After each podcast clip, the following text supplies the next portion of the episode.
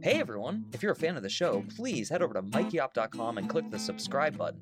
It's the best way to support us, and it's free. That's M I K E Y O P P dot com. Thanks!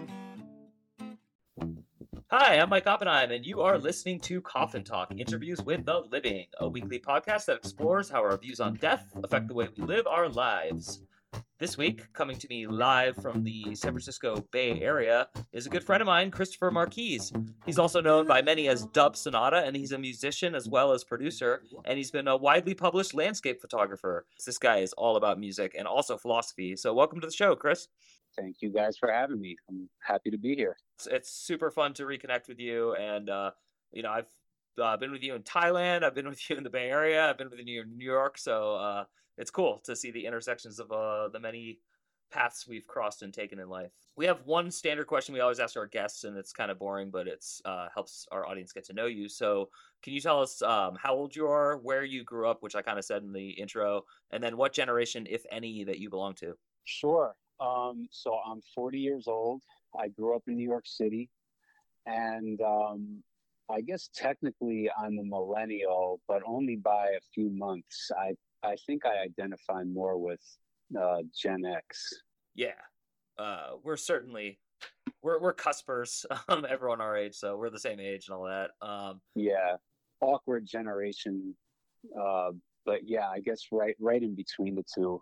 Uh, we we were sandwiched. I guess some days I'm a millennial, some days I'm not.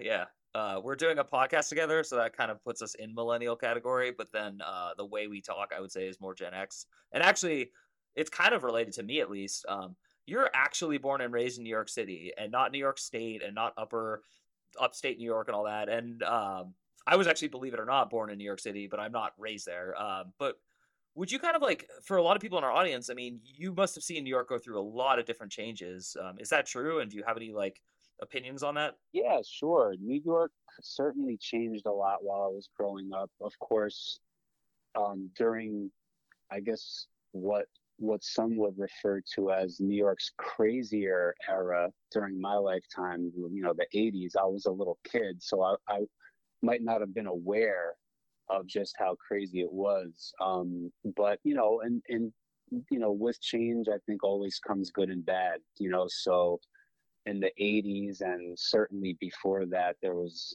certainly more crime and more grit and grime. And, uh, you know, nobody really wants that. But when you take away the grit and grime, you know, I guess some, some places lose a little bit of their magic. And, you know, I don't, I, I haven't lived in New York for ten years, so I, I really can't speak on it as a, as a present day New Yorker, but it is, it, I don't even think it, uh, when I go back there for visits frequently, it doesn't uh, even resemble the New York that I remember. And again, the, you know, for, for both better and worse, uh, it's safer. I, I, I Some people would, would say that I'm wrong in twenty twenty-two, but in some ways it's a safer place. It's certainly cleaner, but it's also less affordable. Um, I can relate to that. I, by the time I was, you know, twenty, twenty-five, thirty years old, I didn't feel like I, a normal, you know, lower middle class person, could even afford to barely rent, let alone, uh, you know, think about purchasing a, a place, even a one bedroom condo in the neighborhood that I grew up in, which, I mean, what kind of, what kind of city is that? What kind of place is that where the people that were born and raised there can barely afford to stay afloat? So anyway, I ramble, but yeah, New York, it's a great place. I I think it's the greatest city in the world still. I love it. I miss it. I think about moving back there three times a day.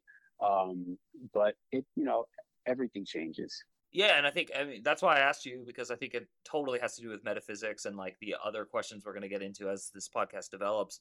And then the other reason I find it funny is that I'm from where you currently live, and I would give like word for word the same answers.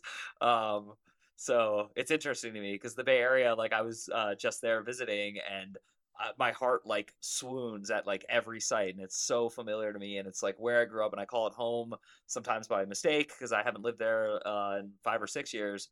But I also can tell people that, you know, the cost of living, everything you said, and so it's it's insane to me to just think about where we live and like the choices we make. And to me, this is relevant to spirituality because I feel like you have a calling to places and things like that. So kind of on that same note, uh, what did bring you to the Bay Area eventually? Well, um, yeah, it, it is on the same note. I just kind of needed a break from New York. Um, you know, it, I did not move out here planning on staying. It's been ten years almost to the day, believe it or not, um, since I drove out here. I just, I just needed a break. You know, I was pretty much living in a in a windowless recording studio. Uh, I, it wasn't really the the healthiest uh, of existences, mentally or physically.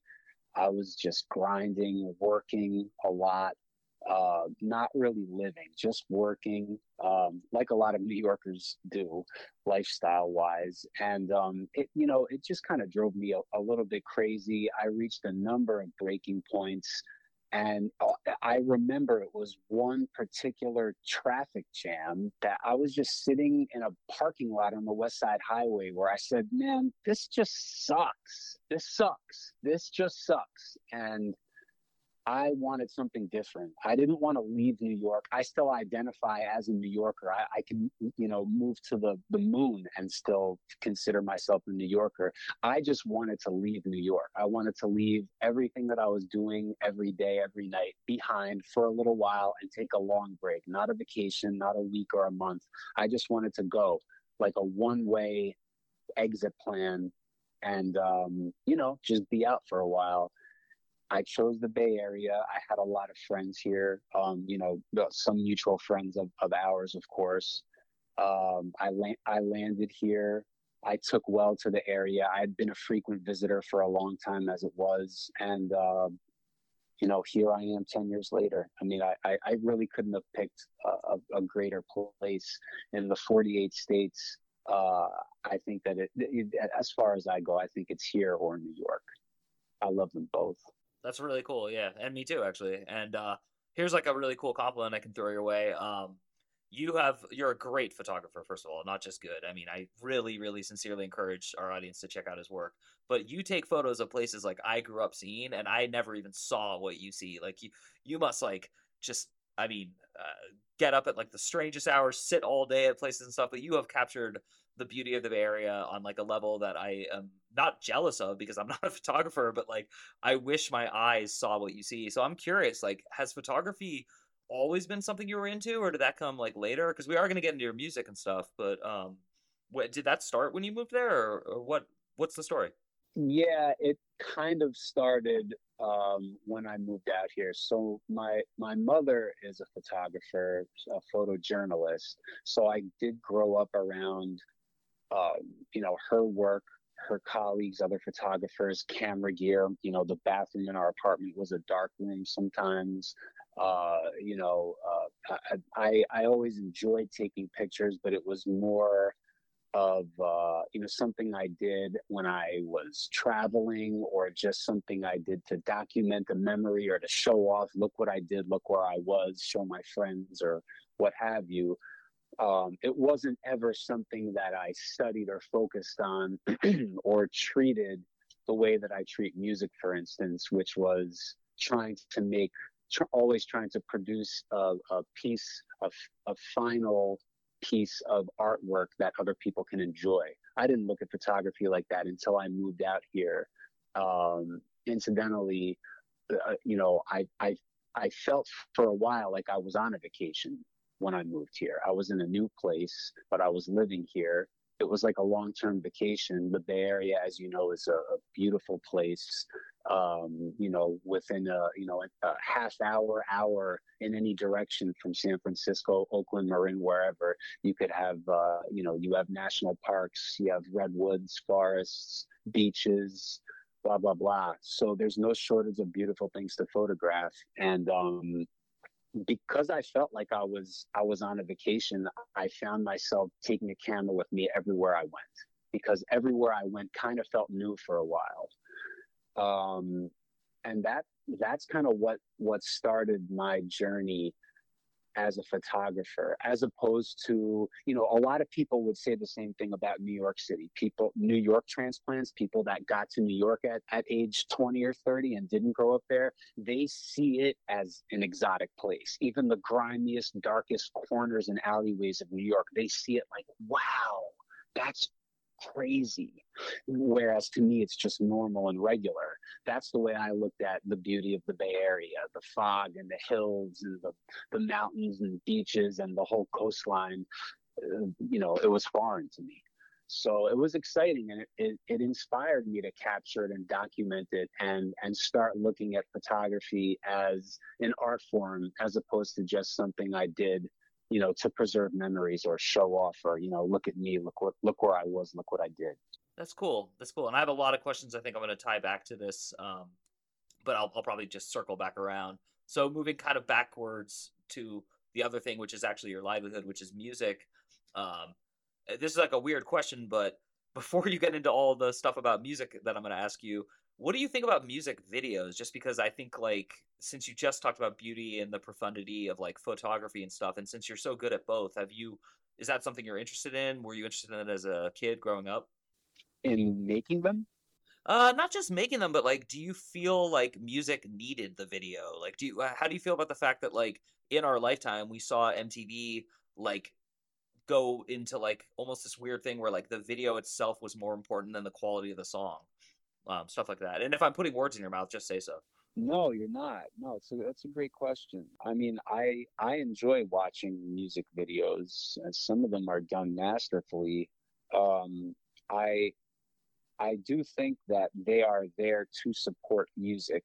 And unfortunately, from a marketing standpoint, I think a lot of music suffers because, from not having music videos in the cases that that songs don't have them, uh and it sucks because it's easier to market something that you can see and watch. It's easier to keep people in tune, listening, watching, whatever the case may be, if there's more than just one one sense that's being stimulated. Uh music, for for musicians, music is the product, but you need to stimulate the visual sense in order to keep people tuned in. So it's it can be a blessing and a curse. It's a double-edged sword. Uh, you know, I, I I deal with these questions all the time. I make music, uh, but then the question becomes, okay, well, what are we going to do for a video for this song? Well, I don't want to make a video. I don't care about that. That's not my job. I'm not a videographer. I made the song. I want people to listen to it. Um, but, you know, when it comes to selling the music and getting people to listen to it and getting people exposed to it, those are real problems. And if you're, you know, I mean, I don't I don't necessarily make music to to be successful. I make music just because I, I like making it. But there there does come a point in time where you, you do have to start thinking about, you know, the success and the sustainability of what you're doing. So, yeah, I guess uh, the, what I'm saying is that videos are they're they're great. They can be great. They can be uh, pieces of art in and of themselves. Uh, they can also be headaches. yeah, yeah. Um, and cool. So, I mean, like I said, I, I do these interviews very differently. Sometimes I work backwards. Sometimes I work linearly. So today I'm kind of all over the place. But in my head, I'm creating a tapestry that totally makes sense to me because I'm trying to pick your brain about art and your growing up. And and then how that's going to interconnect with like what I consider to be the spiritual side of art. So you did mention your mother and that she was a photograph photographic journalist, I believe you said. And uh, I am curious about your upbringing with regards to religion or the lack thereof. So were you raised religiously? Are you still religious? Can we kind of get into that a little bit? Sure. I, I am not religious at all. Um, I was raised a, uh, how do I put it? I would say I was raised as a casual Catholic. I I went to church on Sundays and I went to Sunday school and I was, uh, you know, baptized, received my first Holy Communion. I was confirmed around the eighth grade. You know, I went through all those normal, typical protocols. Um, but yeah, once I was confirmed, Uh, I remember vividly my mother saying, well, you know, you're now confirmed. You're now whatever that even means in the Catholic Church. You're, a, you know, an adult member of the of the church. And, you know, it's up to you now whether you go to church on Sundays. And I looked at her like, really? Like, after all these Sundays, it's now just up to me? No, I'm not. No, I don't want to go to church anymore. I'm, you know, with with respect to religious people, I I I never liked it. I didn't enjoy it. I sat there. It was boring to me. I, I there was nothing engaging about it. You know, as soon as I was old enough to like critically question some things, I, like when school broke and there was no more Sunday school, like for the summer, I'd say like, wait, so wait. people just don't just go to church in the summer. They just stop for a couple months and then pick back up in, in the fall. Like, that's weird. Does, is that what God's about? So I just kind of saw the B S in it for what it was. And of course, it's just my maybe ignorant opinion of it. Um, I never liked it. I wasn't, I wasn't into it. And I, you know, once I was confirmed, it was just strictly weddings and funerals for me. I'm not really into organized religion. I respect everybody who is. Some people get a lot out of it. I never did. Um, I, I probably see the darker, the darker sides of it uh, than than the brighter sides of it. I guess that's just the kind of person I am, maybe. But yeah, not not very religious these days. Totally makes sense to me. And so then what about like, and it's the vaguest term on earth, but it does have its place and purpose. What about spirituality in general? Like, are you a spiritual person? Were you a spiritual person?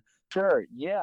I, I think I am to a degree a spiritual person. I certainly don't think that, you know, human beings are the end all higher power. Uh, you know, we're not God.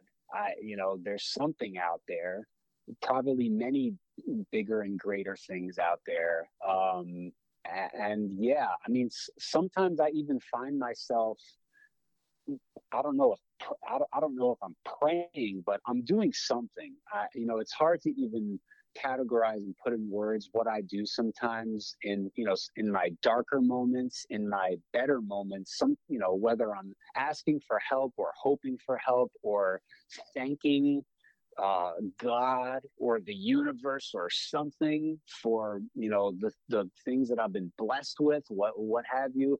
Yeah, I I find myself trying to, you know, come to terms with and understand and, and relate with whatever else is out there. But I don't know. I'm just a I'm just a, a stupid human. You know, I'm a lowly creature, and uh, you know, I. I I certainly know that there's more out there. I don't I don't find any I don't get anything out of going into a building and tithing and giving money in a basket and going up and getting a little wafer on my tongue. None of that stuff does anything for my spirituality personally. For other people it does. For my close family, people that I love and hold dearly to my heart, they they would think I'm going to hell for the things I'm saying right now. That's okay. I think all that stuff is junky. Um, I, I get the same satisfaction uh, with my own relationship to my inner self and to greater powers out there in the sky, in the earth, whatever, uh, just in my own crazy head. Yeah, dude. I mean, that's great. Uh, as my mom always says, from your lips to God's ears, because I definitely gel with that answer a lot, um, especially just the, it's such an interesting phrasing. You said in my darker and my better moments. And I think that's like a really great point to think about. So kind of on that subject, um, it, it's not necessarily dark or bad, but um, what do you think is going to happen to you when you die? Like, not to other people, but what do you, what's your fantasy or your opinion of your own death? Oh, it's definitely not a fantasy. I mean, I want to live forever. Um, e- e- even in my most miserable moments, I don't, I don't want to die. It's the last thing I want to do. I just want to be here um, and continue growing and being better.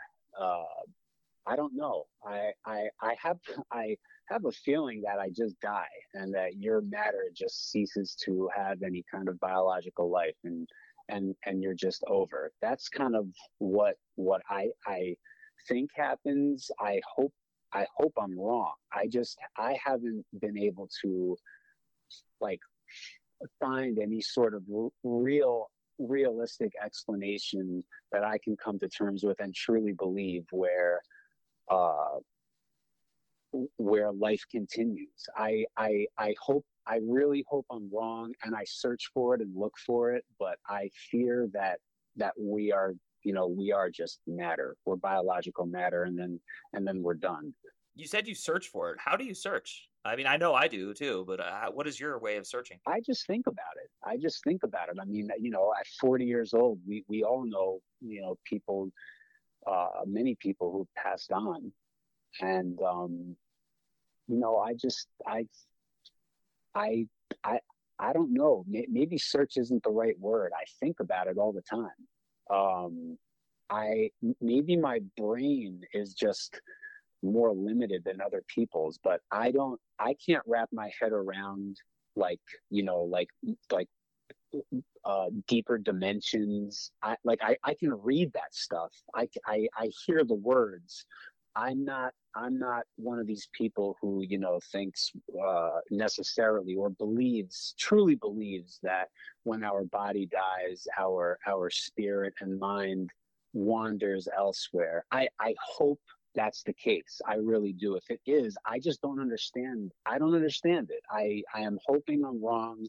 In fact, I'm gambling on it being wrong because, like I said already, I want to live forever. I don't want to just die. You know, I am afraid. I'm afraid of dying. I don't, I mean, I think about it all the time. I don't want to die. I want to just chill. I want to be here. Even if I'm like, you know, miserable, broke, poor, lonely, I'll find a way out of it. Just let me be alive. Man, I know we have a lot in common, but that is probably the weirdest thing we have in common is that, I mean, and I know I was put to that test a couple of years ago, and I remember saying it to all my friends. I'm like, even if this is the rest of my life, I am here. I, I just, it's like a movie, and I'm, whether I even I have popcorn or not, I'm watching it. So I love that answer. Um, and then I kind of, uh, I hope this isn't rude, and I hope it's not too uncomfortable, but you did agree to come on a podcast about death. So what was like your earliest experience with death, and how do you think that affected you? Mm, well, with actual death, you know, I mean, family members dying. My my grandfather, I think my first grandparent to pass away was when I was eight or nine. And a couple of years before that, it was my great uncle. So it was probably those two members of my family passing, uh, which were definitely tough, very tough. I was, you know, just on the cusp of, uh, you know, that that age and that state of awareness where I, I realized that these people were not coming back anymore and that they were just dead. You know, they were dead. They had, you know, they had heart attacks. They died in the hospital, and it sucked. Uh, and that that that sucked for me. But I think what had much more of a greater effect on me, and a very bad one, was both of my parents having, and thank God surviving, cancer around the same time, which placed me in hospitals for like four straight years, like several days a week, just because, you know, they had to also watch over me while they were fighting cancer. So I was hyper aware of like sickness and the, you know, possibility of death during, uh, you know, before I hit ten years old, way, way before that, in fact, you know, four, five, six, seven years old, surrounded by that. And that stuff affects me to this day. I mean, I'm just, I'm scared. Like, I hate doctors. I hate all that. So I'm deathly afraid, uh, mortified of all that kind of stuff. I can barely stand to talk about it. I mean, not in this moment, I don't mind talking about it at all, but generally speaking, like, applicable to, to to everyday life, I don't like I can't even like think about that kind of stuff. It, but of course I do I but of course I do think about it constantly. You know what I mean? Yeah, I really know what you mean. I'm I'm kind of curious, uh the thing you want to be wrong about, which is that when you're you die, that's it, it's all over. But uh if that is the case, what would you want your legacy to be?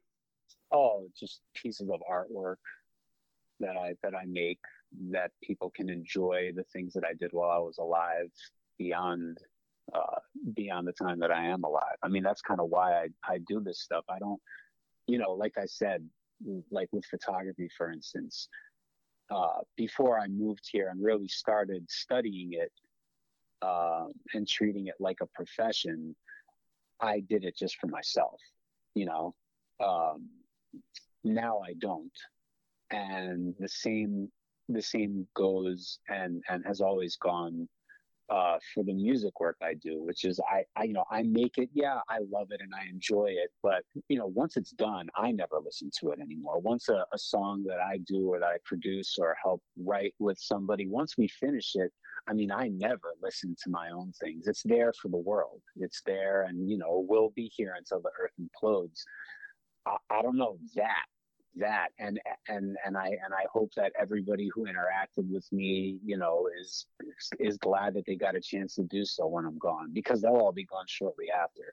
So really the the only things that we're really going to leave behind are, you know, a, a, a handful of of memories, uh and then those will all fade when everybody else that that holds on to those memories fades. So for for for creatives like myself, I think it's it's the things that I make. I want to, I want to, that, that is my legacy.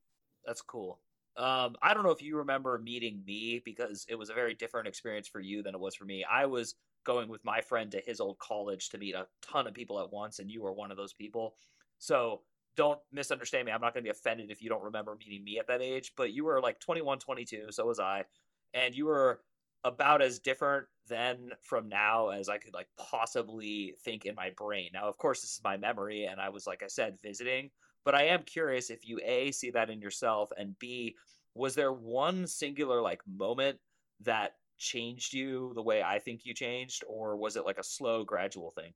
Oh, I, I think it was a slow gradual thing, but there have been many, uh, many, um, what's the word? Uh, milestone moments, uh, for better, many for worse, that that, that have um, that have helped me grow and change. Uh, in some ways, I am the exact same person as I was twenty years ago. The exact, yeah, undeniably, in a good way too. I mean, sure, sure. All, I mean, also in a bad way. I'm not. I'm far from perfect, but I, I, I am very much the, you know, the same person. Uh, to my core as I was when I was a kid, but thank God, uh, in many other ways, I'm so, I wouldn't even say I'm smarter. I've just shed a lot of, you know, the dumb, stupid layers, uh, of, of my youth, and um, probably more rational, logical, calm, more centered, less extreme. I, I just, uh, the reason I brought it up, is it's the calmness. It's, it's nothing else. It's that you are literally one of the more like calm people I know now. And it's not that you weren't calm. I'm, again, I'm not trying to like bring up who you were or anything like that. It's more that I feel like our audience could really learn something from you, because you are very wise. You are a profound thinker.